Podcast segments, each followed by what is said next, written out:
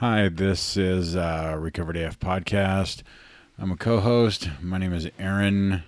I have another co host. His name is Kyle. I make him run the laptop from about five feet away, so now I have to wait for him to get his ass sat back down. And now he's going to introduce himself. We have a guest today, too. We tried to have her on a couple weeks ago. This whole thing's been quite a clusterfuck. It's all your fault, by the way. I, I, I, I really believe that. I really believe that. Yep. 100% Aaron's fault. Yep. But um, I'll do a quick disclaimer just before we get into. I'll let you introduce our guest again. But uh, just so we're all on the same page, we are not affiliated with any 12 step organization. Uh, those organizations don't have spokespeople or representative. Uh, if they did, they wouldn't pick Aaron because he clearly makes things worse. We've never heard that one before. Good one. How original, Kyle. No, but they uh, they don't pick uh, they don't have spokespeople or representatives, and um, that's for a reason. And this podcast is just Aaron's experience, my experience, and if we have a guest, our- her or his experience.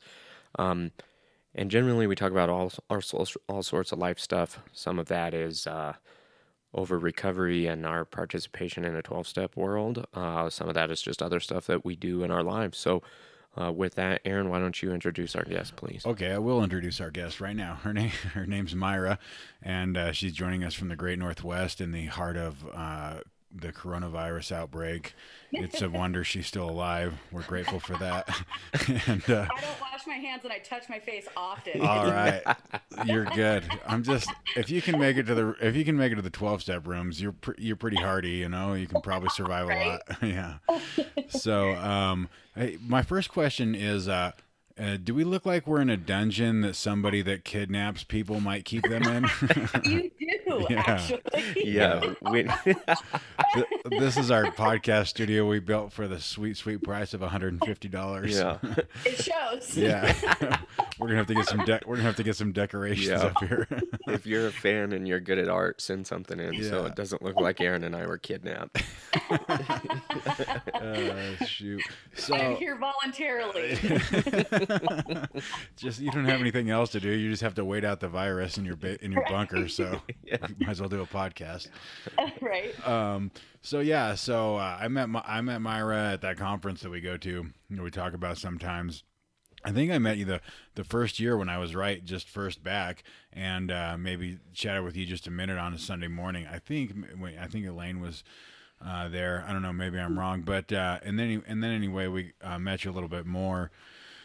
Uh, last year, we were standing in line next to one another while we were waiting to shake hands with one of the speakers and uh, chatted briefly. And then, uh, you know, we're friends on Facebook and, and whatever. And uh, I was saying last time that we tried to do this, like I, I, uh, I never just, I just never shut up about my stupid diet. And and uh, you had posted something a little bit about being on a on, on a diet, and I was like, that's cool. We need to get some other people that are doing other things out, you know, outs, outside of the twelve step realm anyway, and get a you know different perspective on here. And uh, so yeah, uh, with that, I would like to again welcome Myra. Hopefully, we have With the longest introduction in the history of introductions. yeah. I don't know. I just Dear Lord.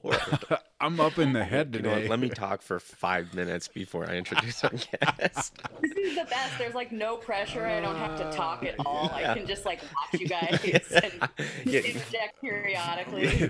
Furthermore, you can ramble on aimlessly and probably be more to the point. yeah. so, Thanks uh, for having me again, you guys. Like, uh, I was waiting for the email invite to come, and I'm like, we just talked about. Uh,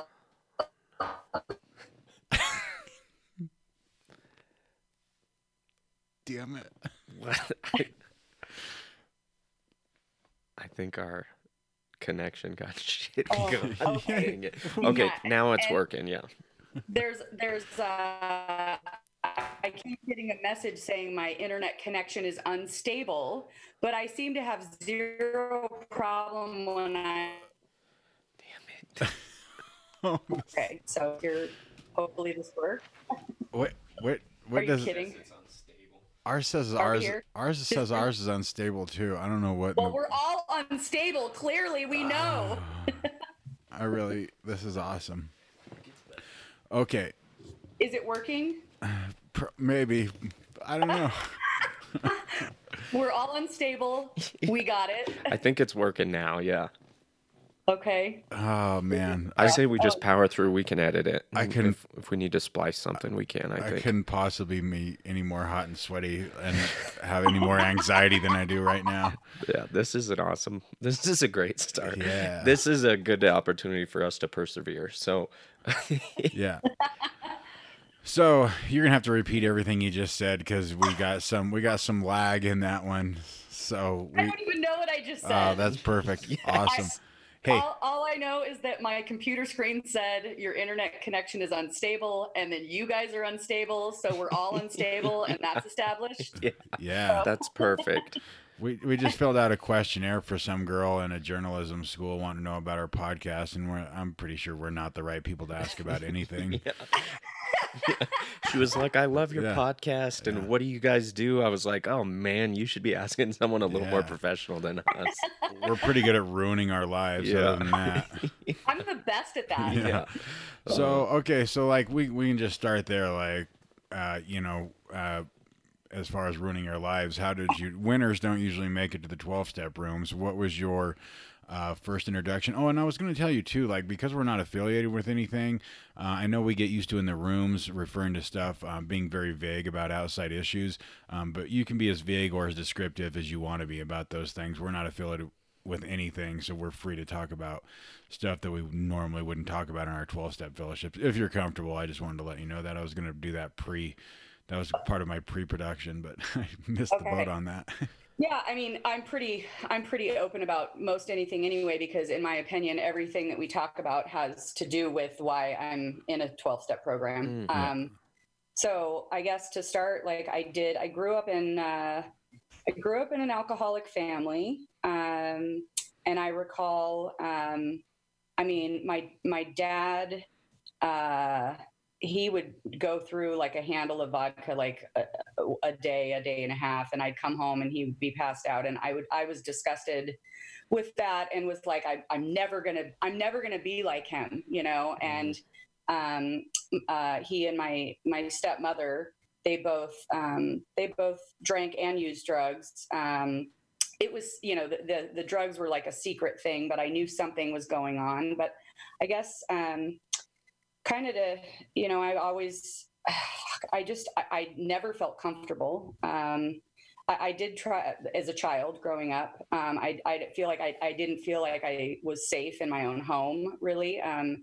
i was there was a lot of mental abuse from my stepmother and um, so i wanted to get uh, out of that house as soon as possible. And i moved from arizona to uh, washington where i was born um, and I lived with my mom for a while um, when I was 18.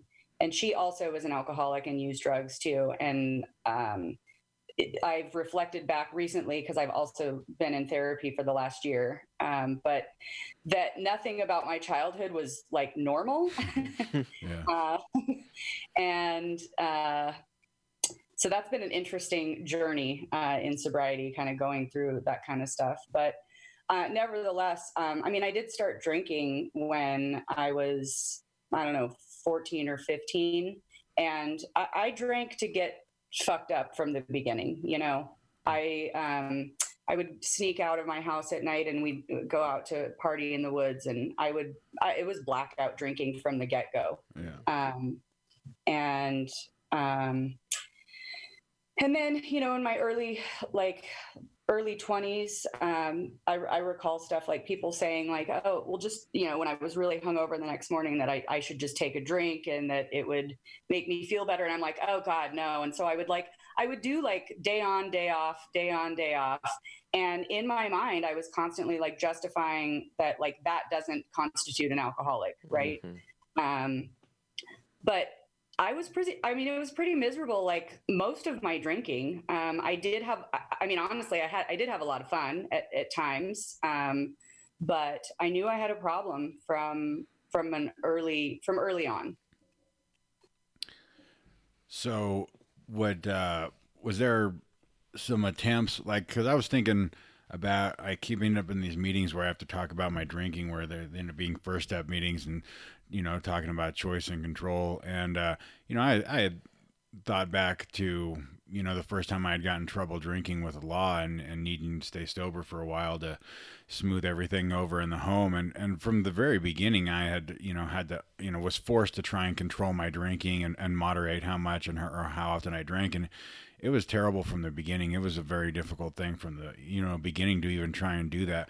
Did you have to experience you know like trying to you know control or moderate your drinking then from a from an early on age? Or did you just drink to oblivion until one day you found yourself in a 12 step room or a facility or something? Well, I, you know, I, um, I think that I surrounded myself pe- with people uh, that allowed me to drink the way that I wanted to.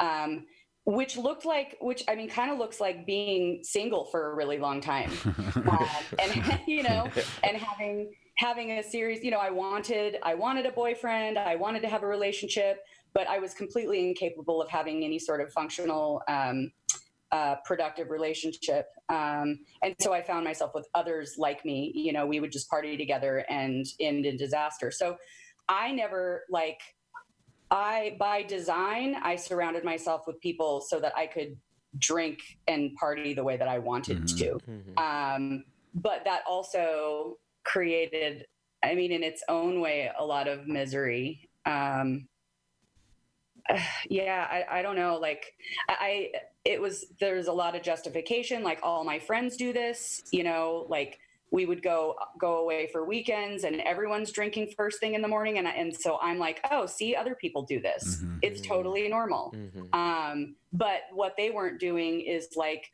also sneaking off to like drink from the bottle when I'm with a bunch of people who are partying for the weekend, but I'm secret drinking while also partying in you know with everybody. Mm-hmm. So like normal normal people don't do that. yeah.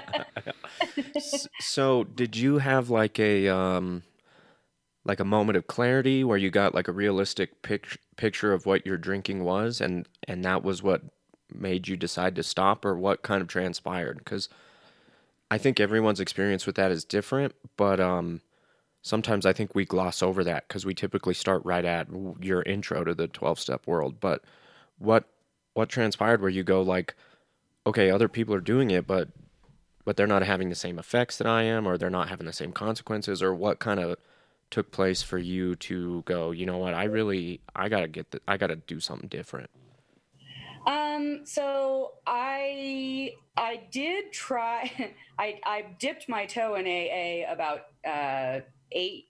Well, probably no, it was longer than that. I, I don't. I have a terrible memory with time because um, I drank for so many years that I'm like I don't know when that was or how many years it was. But, um, maybe ten to twelve years ago.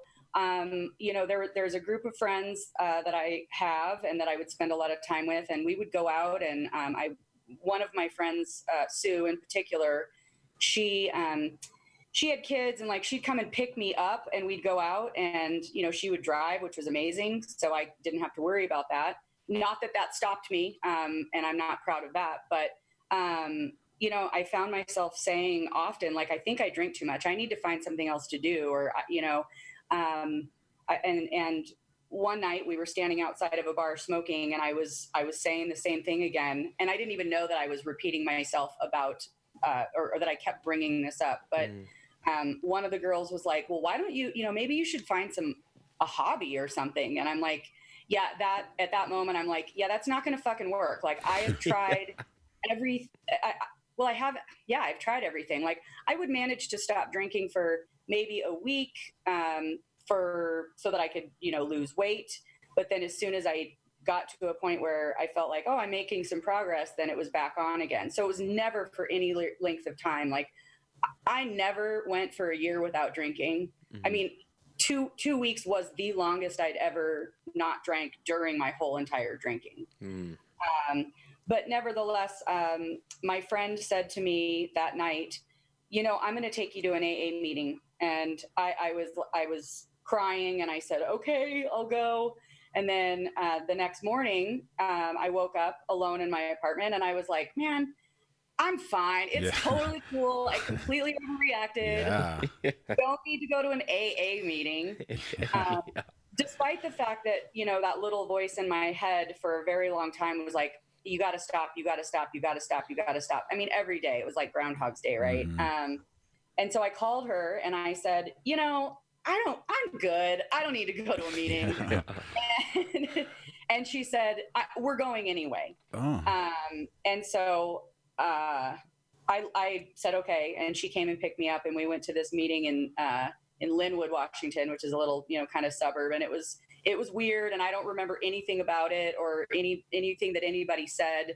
Um, but I do remember what she said to me when we were sitting in the car before the meeting started, and and she said, one of my best friends drank herself to death, and if I can do anything about um, this for you, you know, I'm going to. Like, I don't, I can't, I can't let you do that. Um, not that it's up to her, but nevertheless. Um, so I went into that meeting and I didn't connect necessarily with that one, but I did start going. I found a meeting that was um, closer to where I worked, and I was going at seven o'clock in the morning, and there were a couple of guys, some some men who had been sober for a really long time, and um, uh, there was something about them that was very comforting, Mm. and I really enjoyed that um, that feeling of like peace um, when I heard them talk.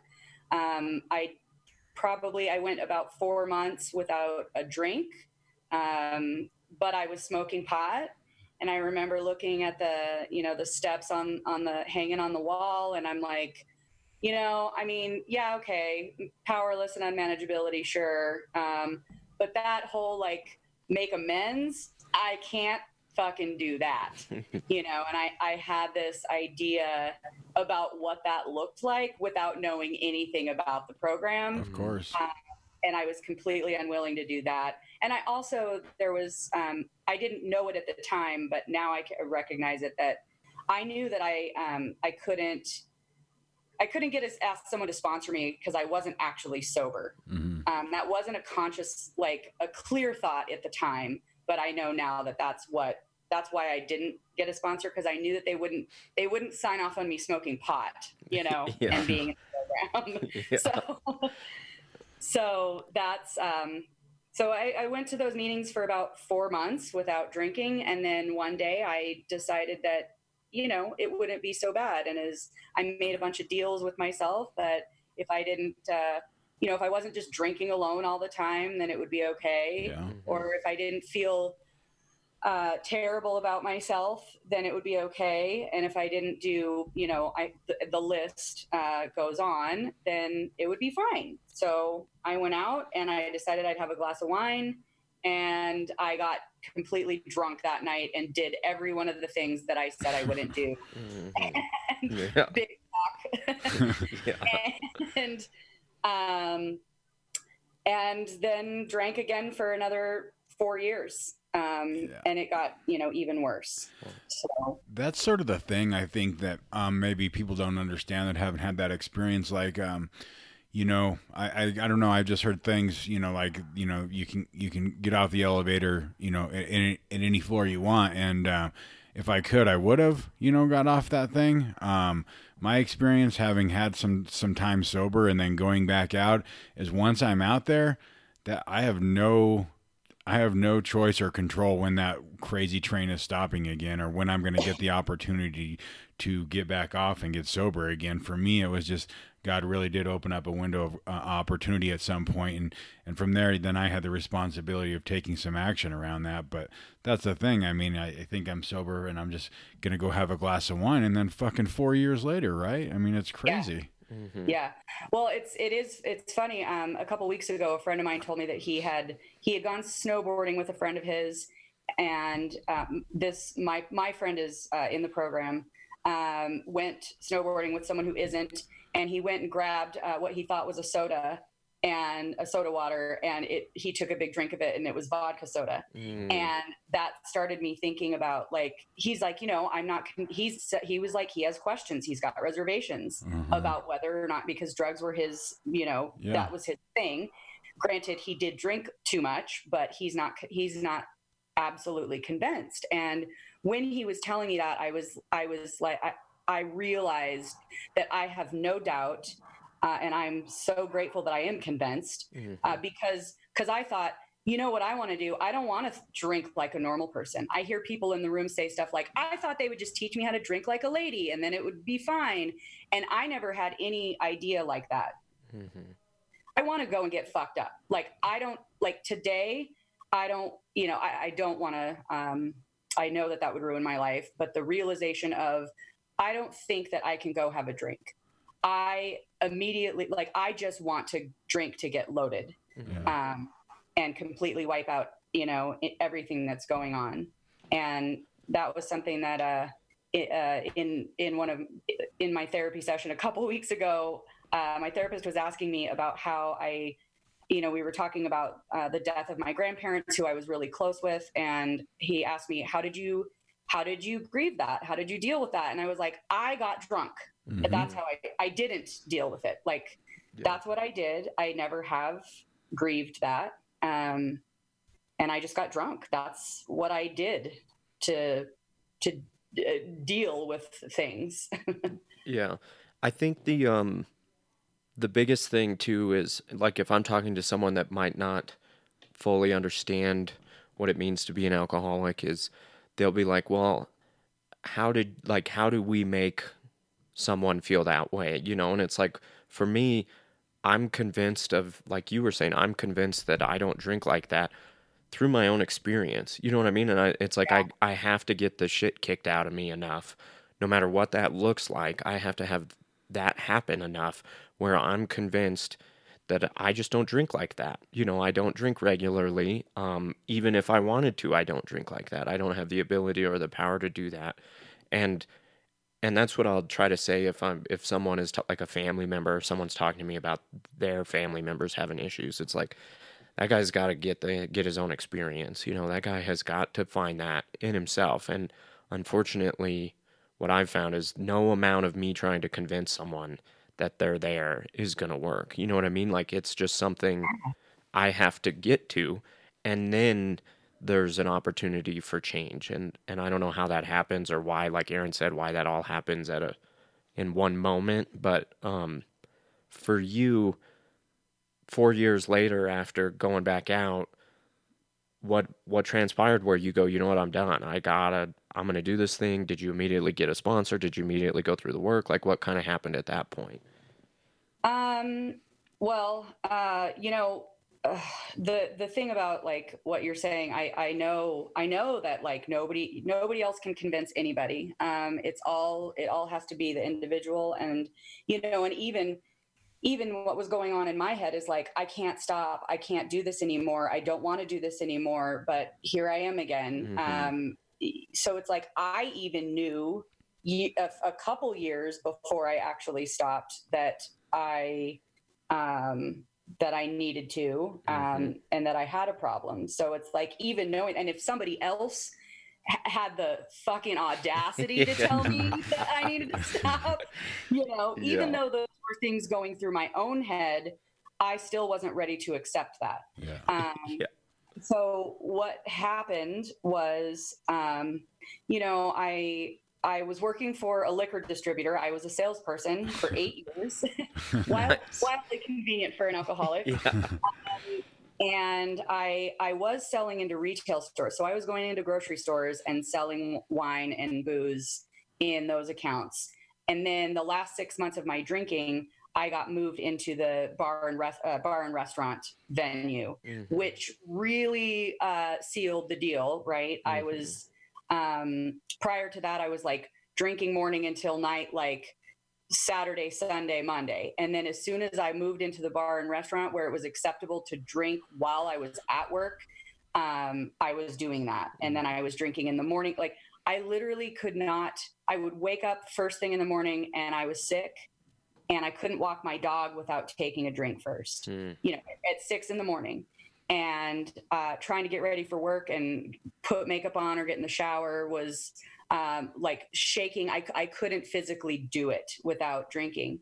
Um, and I just lit, I just couldn't, I didn't want to go, I didn't, I didn't want to die like that. Mm-hmm. Um, but I didn't want to live, you know, if mm-hmm. that makes sense. Like I, I, didn't, yeah. I personally didn't have suicidal ideation or, or have necessarily thoughts of that. I literally was afraid that I was going to just die in my sleep and my roommates would find me in their house. And Mhm. that was the stuff that I thought about. But I, uh, I would wake up in the morning and before my eyes would even open, I was just like, fuck, you know, not Mhm. again. Like, I don't want to do this.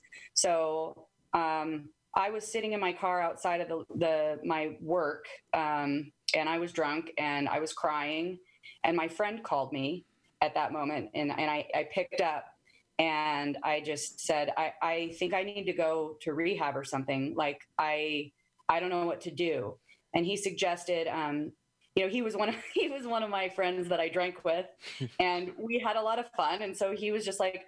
Well, I mean, maybe you should like go see your doctor first, like you know. Yeah. And I was like, okay, cool, yes, like one more thing. Let's try one more thing Huh. and um, so that was on a Wednesday. I called my doctor after I hung up the phone with him. I got an appointment on a Friday. I woke up Friday morning. I drank before going to my doctor. Mhm. I went to the doctor's appointment and I spoke to my doctor and I was honest with him about how much I was actually drinking. And the funny thing is, I would regularly go see my doctor on a you know on an annual basis to get checkups um, to make sure I was healthy. Uh, and um, they would ask me how much I drank, and I would tell them probably three, three or four drinks a day, and they looked at me like, "Ooh, that's a lot." Yeah. and You were like, And that I- was me I lying. yeah, and I was like, "You have no idea how much I actually drink. Like, if that's a lot, you know." oh, so that's so funny. three or three or four right out of three or four right out of bed in the morning. Yeah. yeah, exactly. Oh, that's so funny. and so so I, I wish that I wish that I could like show you what my doctor's face looked like when I told him how much I drank. Yeah. because I think he didn't know that that was like humanly possible. And he kind of looked at me like ooh okay um I, I need you to sit tight right here all the way back. I'm going to make a couple of phone calls. And he left me sitting in the room and came back and uh, told me that he'd made some calls and there was uh, there was a place that had a bed for me. Hmm. And i could go uh, that night or uh, sunday night and i was like immediately i'm like ooh like backpedaling like Yeah. whoa, whoa, whoa, whoa, whoa, whoa. Yeah. like oh. um, even though I had said I think I need to go to rehab or something, you know, I was like, oh, I got a dog to take care of. I got all, Yeah. you know, Yeah. job and this and um, and uh, I walked I walked out to the front office and the woman who works at the front, um, she had been there for years and I was crying and I looked at her and I said. Bev, do I have to do this? And she said, Yes, honey, you do. And you're going to help a lot of people. And I just, her just saying, Yes, you do. I just broke down and I was like, Okay, let's, let's, let me talk to these people. And so I, I had an over the phone assessment. Um, and um, they told me they were going to send me an email with, you know, whatever I can bring and whatnot. And I went home and I, I called my best friend and I said, I, I need a ride um, to rehab. Um, I can go tonight or Sunday, but if I wait until Sunday, I won't go. So Mm. can you come and pick me up? Hmm. And uh, hung up the phone, finished the rest of my vodka, packed a bag, yeah. and off to rehab. yeah. Um, and from there, I um, I did. I heard everything that that they said. I heard them say, um, you know, like only one in three of you are going to make it. Um, I heard all the people in there saying that this was like their seventh or eighth time, and I'm like, who the fuck has been here seven or eight? yeah. Like, I don't want to fucking come back here. yeah. Speaking of coronavirus, like you, that place like just is is sick. That building is sick and I got sick twice in 28 days. Oh, Uh, no. yeah. So, um, but I, I, I perked up to all the people that were like, this is what, you know, I relapsed again. And I'm like, okay, what did you do? Or what did you stop doing? And I was like, note to self, uh, Mm. you know, these are all the things that helped people um, i- i- be successful in this. And, you know, getting a sponsor and going to meetings was what I heard over and over and over again from the treatment center that I went to. And I'm really grateful for that. So I did, I got a sponsor um, right away Mhm. um, and started working with her as soon as I got out of um, the treatment center. Do you, so she was uh is she a big book is she a big book gal or I Yeah. mean, she started taking you through. Yeah, this area, um, the area that I live in is m- almost all big book. Like Yeah.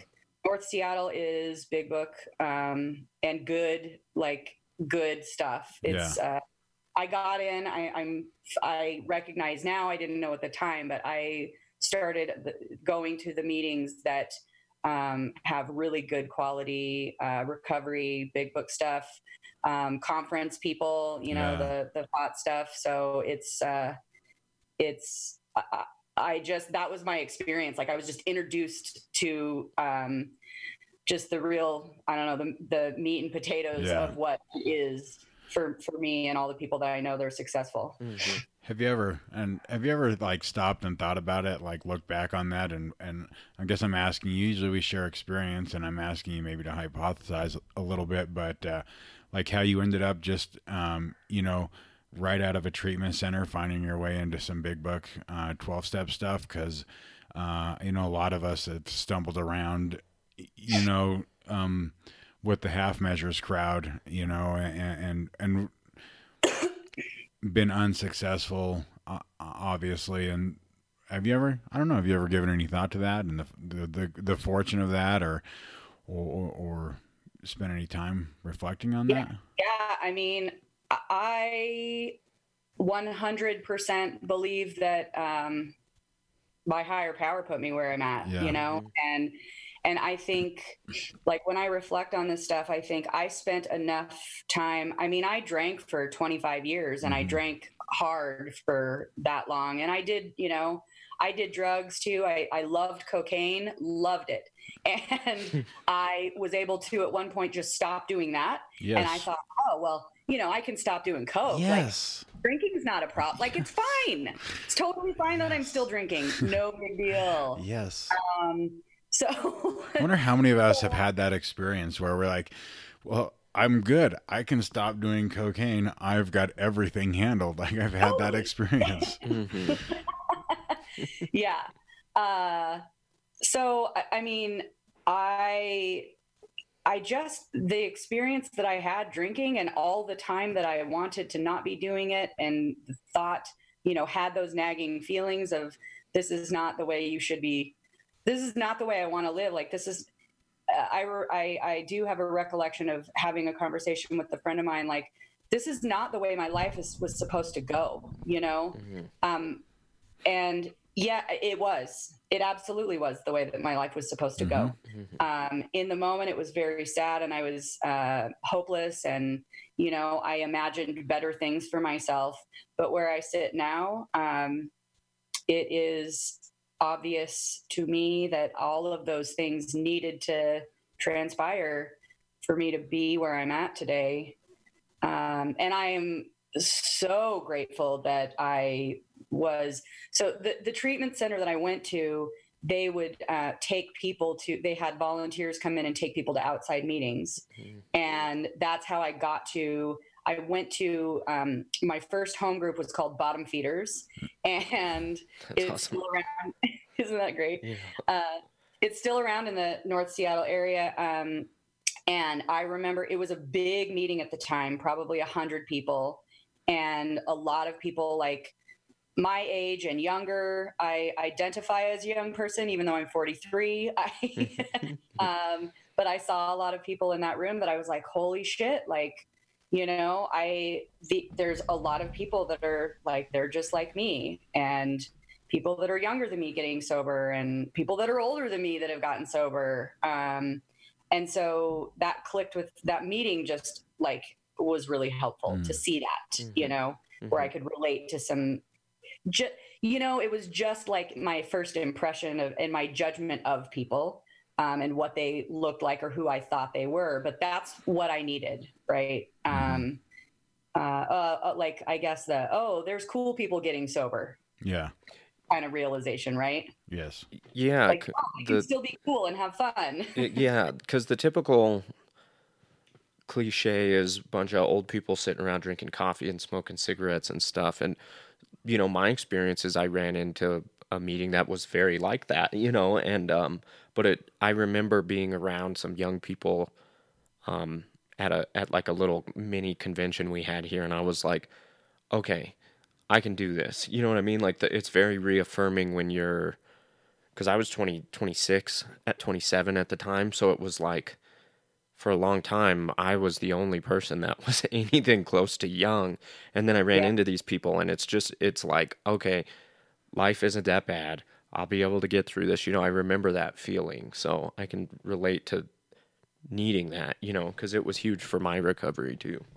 Yeah. Mhm. Yeah. That was my biggest thing was thinking, um, how am I? I mean, number one, I didn't know how to live life without it, but I was just like, how, I was so worried about not having any fun. You know, I, I like it, my life is going to be boring and how, like, how am I going to do this? Yeah, Um, yep. so Yeah, I had told my uh, when I was going to rehab, I had told my parents that um, just so you know, my life's gonna be fucking miserable or something like that. and The old um, guilt trip. Yeah, I'll go. now, close now, right, pretty rad. yeah, right? exactly. I, my life's so much better than I ever would have drawn up for myself. So yeah, it's um, it's interesting, you know, just the perspective of not being able to live with or without alcohol, and then coming through the other side of that, you know, and seeing that things are even better, and I get to do everything that I wanted to do and wasn't able to follow through with when I was drinking. Like I, I get to experience all of that stuff today and be a part of that um, day in and day out. You know, like I, I didn't think you could go to the lake. I didn't think you could golf. I didn't think you could do anything Right. without drinking because that was just how my life was. And to be able to uh, do all of that stuff and remember it and be a part of it and not just be focused about drinking and engaged in life, like it's just, I don't know, it's a pretty pretty great thing. So Yeah, totally. yeah, I think it's funny that we have all had the same experience of like Kyle was sitting in the jail cell in the turtle suit and got a hold of his parents and then like we're coming and getting you on one condition that you'll go to treatment and and he's like all right and they come and get him and he's like I don't think I need to go to treatment. And I was like, immediately yeah. trying to back out as well. I was Yeah. like, "Get- ah, no, I, if I just move in with you guys, I'll be all right. Yeah, So, I'll be fine. yeah. Yeah. Yeah, and then uh, I remember uh, I had I had confessed to my wife that I had been leading a double life. Not only was I doing opiates, I was you know using them intravenously, and I'd been doing so for the better part of a decade. And and uh, then you know I'm such a nice guy that I went on a three day golf trip. You know after I had dropped that bomb on her, and in the meantime she found a bunch of treatment centers for me to go to. And I get I get back from my three day golf trip, and I'm like, you know, I was talking with my therapist, and I think if I just tried these other things first, the fucking look that she gave me, oh my god, I was like, she gave me that look, and I was like, or or I can go to treatment, Yeah. you know? That's so funny. What? What? yeah, exactly. So you said that um, people were coming in from the outside, volunteering in, into the treatment center or taking you guys to outside meetings. And I wanted to ask you about your you, what your twelve step looks like. I'm uh, you sponsor uh, you know a handful of women or you know some women. I'm guessing. Do you did you Yeah. do do you? Is it easier for you to find them? I mean, do you are you able to just you know um, like sometimes for us, I think we have to go out and look and you know there's just a larger male population in the 12 step crowd. Or, or Yeah. do you find yourself also like doing intern and going into the 12 step um, or the treatment facilities? Or uh, like what's your 12 step look like i guess? So I actually, um, I have, I haven't recently, but I was, um, I am signed up to be a driver for that treatment center, um, and I was doing that for a while. Um, I do have sponsees, and I regularly meet meet with my sponsor in person as well. Um, so I, you know, I've, I have, I've been sober for four years. I've been through the steps three times. Um, I do. Yeah, I mean, being of service is important. It is a little bit uh, more difficult, I, like you said. I think um, there's a lot more. the The program is uh, is, as my friend would say, it's very dude forward, right? Like, but um, but I think that it's it's so important to have a strong female um, uh, presence, such Yes. have a strong female presence in the rooms because that is lacking. So we really need to have that um, and keep that alive. Um, I, you know, honestly, like I've given my phone number out to so many people, so many women in the treatment center, and I have had one. I have one sponsee from a treatment center that has stuck with it. Um, but uh, and, and honestly, like I've sponsored, I've started sponsoring a lot of women, and and I only uh, just on Thursday was the first person that I finished the first 164 pages with. That's awesome. Um, so that was really awesome. Um, but uh, yeah, I mean, I can um, I can not only can I go to the treatment center and drive women out to outside meetings, but they do have open meetings as well. So Oh, um, that's something that is um, on the you know that's that's available to me to go find people and to help people Mhm. um, because I I love. Uh, I've heard this before, and for a while I thought it just sounded really sick, but I really love it when you see really desperate people. Yes. Yeah. And it's like because I know that feeling, Mhm. and I know it's like it's like I know how to. I can you can see I can be the example that like I know what you feel like, and I am standing here today. Um, uh, one of the things that I'm going through uh, that has just recently started for me um, this last week, uh, I had to go and get in crisis mode with my mother who was being evicted and all of her bills, you know, she was her electricity was being shut off, all this stuff because of her uh, she's got some memory problems. Mhm. Um, and I, and our relationship has been less than perfect.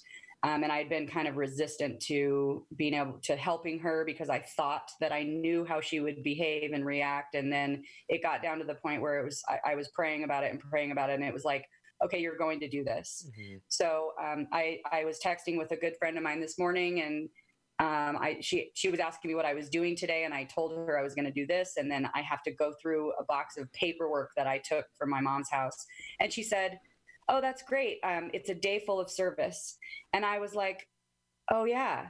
Thanks Mhm. for reminding me that like doing this stuff for my mother is being of service. You know, like I forget that like not just sponsoring people and doing things for people in recovery is being of service. Um, that it's about just what can I do for others and how can I help the world be a better place. Like that. Um, that's what we need to do. You know, it doesn't have to look only one way. Um, Absolutely. Yeah. Uh, you had referenced earlier um, that you've been seeing a therapist. What uh, what other stuff are you doing outside of just the traditional twelve step realm? Um, you know that includes your diet, and I'm sure Aaron will have some questions about that. And seeing a therapist, um, outside literature that you're reading. I mean, what else does your life kind of consist of that kind of makes you of maximum service to everyone around you? Um, well, I, yeah, so I, two years ago, I uh, became, uh, well, I started eating plant based Mhm. and um, that I decided to do that for health reasons. Like, I want to, um, you know, before I got sober, I thought like I didn't, I didn't put away money for retirement. I thought there's no way I'm going to live to 65. Like, Mhm. so what's the point? Um, and now I like, I have like fantasies of like getting my 30 year coin at, you know, 60, whatever, 69 years. It's like, I think about those things, like God willing, of course. Um, Mhm. I am sober and I'm alive still, but like that's a possibility. Like that's a possible thought for me now. Mhm. Um, so that, um, you know, just, and, and, um, I'm very open with just with who I am, um, with everyone. Like I, I work in a place, uh, it's a small business. Um, I work for a couple who they're uh, Christian. I am I'm not uh, Christian. I do you know have beliefs uh, in a higher power, and I have real conversations with my boss Mhm. about uh, about God, you know, and like what's going on with me, and and I do this with people that I work with too, and I find that just doing that stuff um, is also like imperative in my program. Like i i say these things and and it piques people's interest and things that like i don't even know how i am being an effect on other people or the world. Like Mhm. we all have a we all have an effect and it's not my i don't have to know what that is to know that it is. Mhm. um and you know how i can just share my experience with everything even people outside of the program but like things that i've learned in the program that can be useful to people outside of that. Absolutely. Um, yeah. you know and therapy has been uh really it's like it, it takes a village. Like i need the 12 steps. I need therapy. I need you know the fellowship. I need my family. I need friends. I, I just i need everything that i can possibly get to to to stay well. Um because i am you know i'm a real alcoholic. Mm-hmm. like i told you like i don't think i can drink normally. I just want to get loaded. And as i'm dealing with all this stuff for my mother this last this week i was thinking man a drink would be real I, I would be real nice to just get fucked up. And and and then it's like um, the, the next thought is no it wouldn't be real nice because then i couldn't be of help to anybody. Right. Um, you know i'm i'm working through this with my with my sister. Uh, she lives in arizona and she flew out for a couple of days. And this whole it was two days that we spent together and we did a ton of stuff.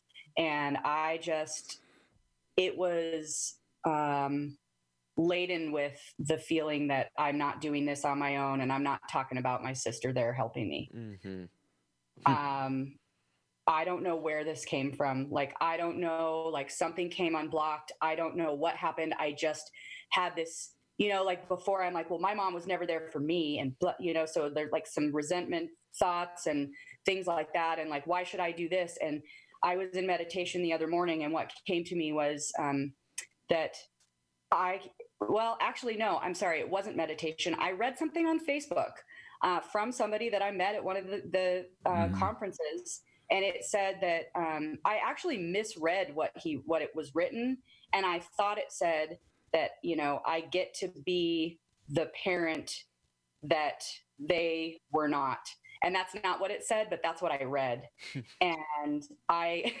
and i reread it later that night as i was reading it to my sister and i was like oh my gosh that's not how i read it but cool i'm glad i read it that way that that i heard that i need to um, be to her who she was not able to be to me. Mm. Yeah. And that is that does not come from that doesn't come from me. Yeah. You know. Hmm.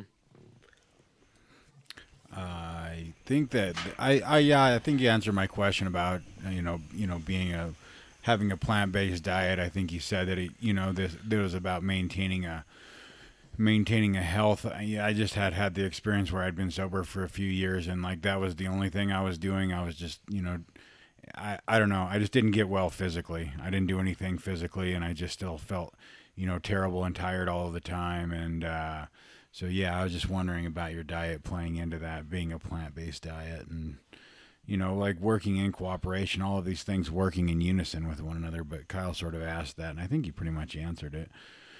Um, our, your your screen looked froze up. Sorry, then I started to freak out for a second.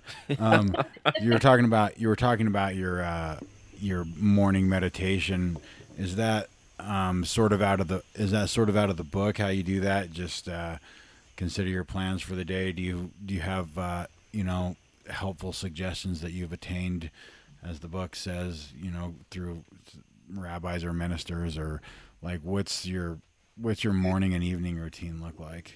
And like, um, so I first I'd like to say that uh, my idea of what I thought what meditation was is, you know, I just want to like maybe throw it out there for people who think that they suck at meditation, mm-hmm. um, that you don't.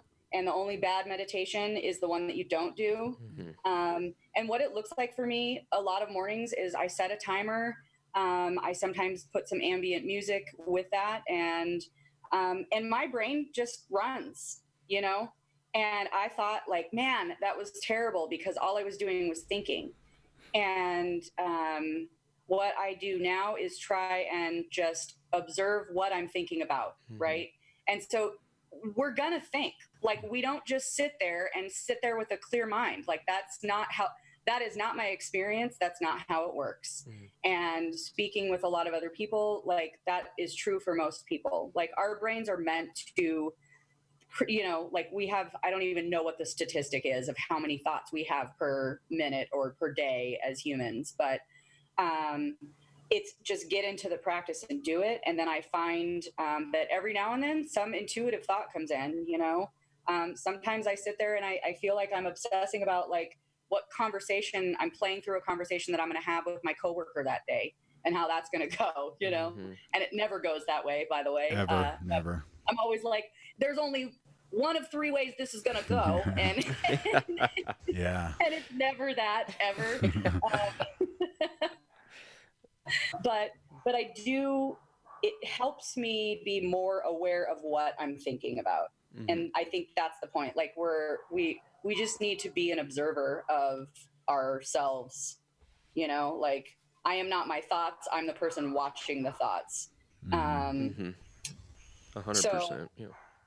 I mean, I still kind of feel like I suck at meditation because I'm just like, oh, well, I'm going to do this and I'm going to do this. And it's like, no, this is not a checklist of things to do today. Um, but that's okay, right? Like I gotta, I, I, I gotta cut myself some slack and I continue to do that. Yeah.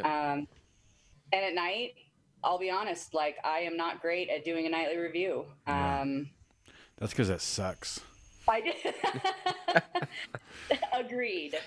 Um, but yeah, it's you know, it's the uh, to just I have to rem- remind myself that that is it's just like it's just a, a factual thing. Like, how did I do today? Okay, like it's not to f- make myself feel bad about it. It's to oh, I did that again. Oh, okay, great, and then ask for help with that. You know, moving for the next day. Um, so I, you know, I'm not great. I am pretty good about uh, actually like talking to people about stuff when it comes up, but the actual physical, you know, the physical nightly review, I'm not great at. Mhm. Um, and then I get into moments where I'm just like, I got to deal with this. On, I, I, it's not even like I think I have to deal with this on my own. I'm not even thinking about it. I'm just doing things without considering that I need to like talk to somebody and ask for you know some input or help or support um, and that's huge like i i, I was I, somebody actually reached out to me um, the other day who i don't talk to regularly someone that i met at um, the conference in arizona in january and she just called me out of the blue right when i needed to talk Mhm. and uh, that was pretty cool Yeah. so I mean, that's i guess that's kind of what it looks like i guess today if that answers the question It does. Absolutely, yeah. I've been doing this thing where I I meditate like midway through my day, and I just I put a reminder on my calendar that at this time every day it comes up, and I always want to just say like dismiss the notification, right? And so, but when I do it, I find midday meditation, which is something I've never done before. A couple of weeks ago, I started doing this. Has been really um rewarding like because throughout the day it, it gets easy to just kind of let shit start running and then the wheels are spinning and then i'm moving and moving and moving and then to actually make a conscious decision to stop and go do that has been really significant um because my morning meditation is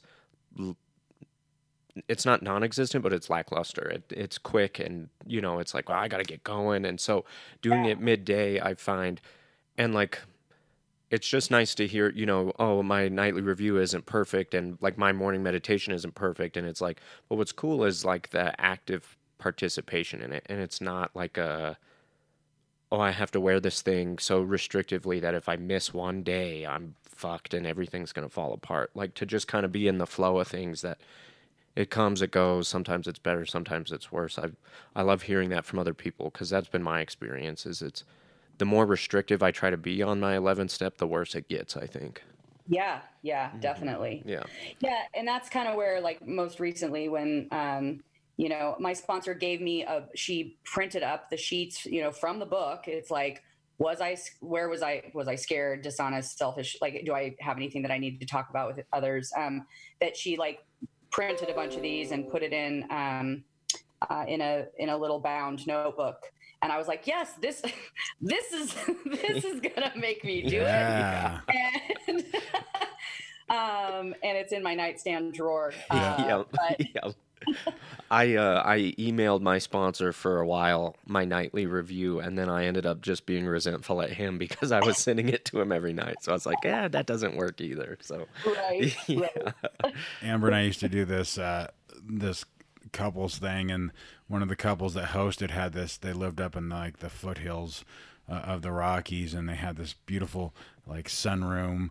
And uh, my buddy and I looked at each other and we're like, "Yeah, I bet if we had a sunroom like that, we'd be great at meditation." like, "Yeah, sure thing, man." I'm pretty sure you said that at Courtney's too. yeah, exactly right. Yeah, you were like, damn, I if was I had say, that this room. familiar. Yeah, I think ex- heard yeah. that before. Yeah. Instead, instead, I'm gonna go with uh, instead I'm gonna go with midday temper tantrums. Yeah. that's, Yeah. that's usually Yeah. what works for me. 10 step calls. Yeah. yeah. Yeah, so all of that rage has got to go somewhere, Kyle. Yeah. Um, I think we're about an hour in, Myra. Um, is there anything else that you'd like to discuss or that we, we missed out that you'd like to talk about before we wrap up?